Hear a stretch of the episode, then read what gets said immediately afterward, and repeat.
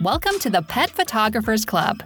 Tune in today for a snapshot episode as we share this week's quick tip to help you grow your business. Now, on to the show.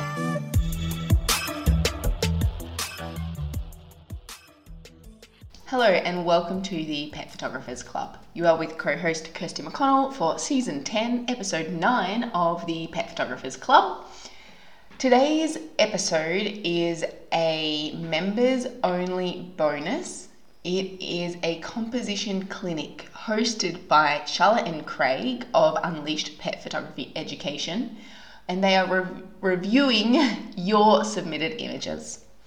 If you are not yet a member, there will be one little snippet of that composition clinic available um, shortly that you can listen to the review. But to get the most out of this, you will want to watch uh, the video so that you can actually see the images they're talking about, and of course, uh, catch the entire episode.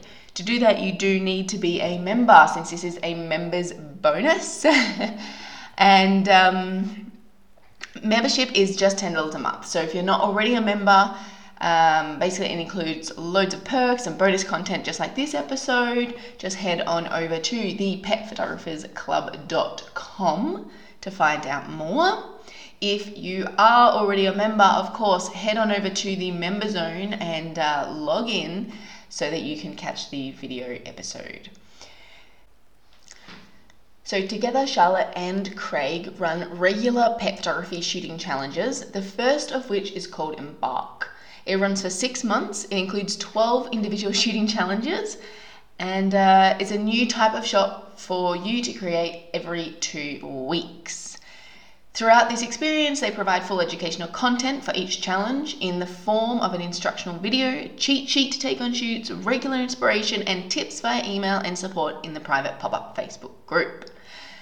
So, if you are keen to find out more about Embark, um, definitely head on over to that link that is in uh, the show notes, and I'm sure that Charlotte and Craig will um, will be helping you to learn some new tricks.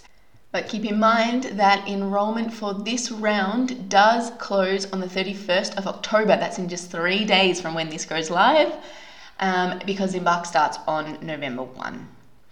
I hope you're going to join them there, and I look forward to hearing all about it and also hearing your favorite takeaways from today's episode.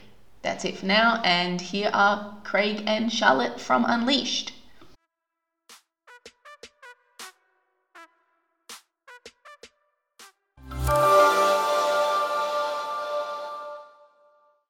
Hello, everybody. Thanks for joining us. Uh, you tuned in to watch Charlotte and Craig my name's Charlotte Reeves. I'm a Brisbane pet photographer, and uh, along with Craig, we run uh, Unleashed Education.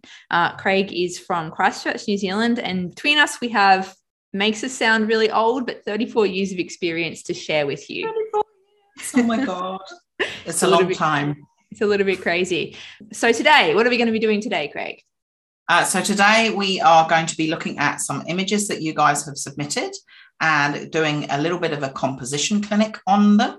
So we're purely focusing on composition today. So we're not critiquing the images in any other way aside from compositionally.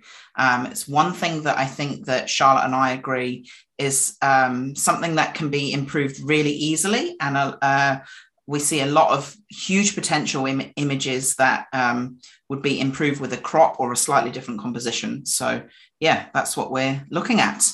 Definitely. I'm excited because I'm really passionate about compositions. Yeah. It's going to be a great way to share a few different compositional techniques and also give some advice into how these images Definitely. can be improved. So, yeah, let's dive into it. So, I'll share my screen and we can just get straight in. So, we've got 10 images to go through today, and we'll just start at the beginning, I guess. So one of one of the big things I think when uh, you don't have the dog looking straight at the camera is to leave space on the side of the image that the dog is looking into. So in this case, uh, the dog instead of looking straight ahead, is looking off to the left, the left of the image, but there isn't much space there for the dog to look into. Um, so I'd probably recommend there that the crop be shifted. I'm not sure if this is the original framing of the image or if it's been cropped afterwards in the editing stage. if there is more image over there, I would basically just shift that crop over. So it's a lot tighter on the right hand side, but it gives more space on the left hand side for the dog to look into.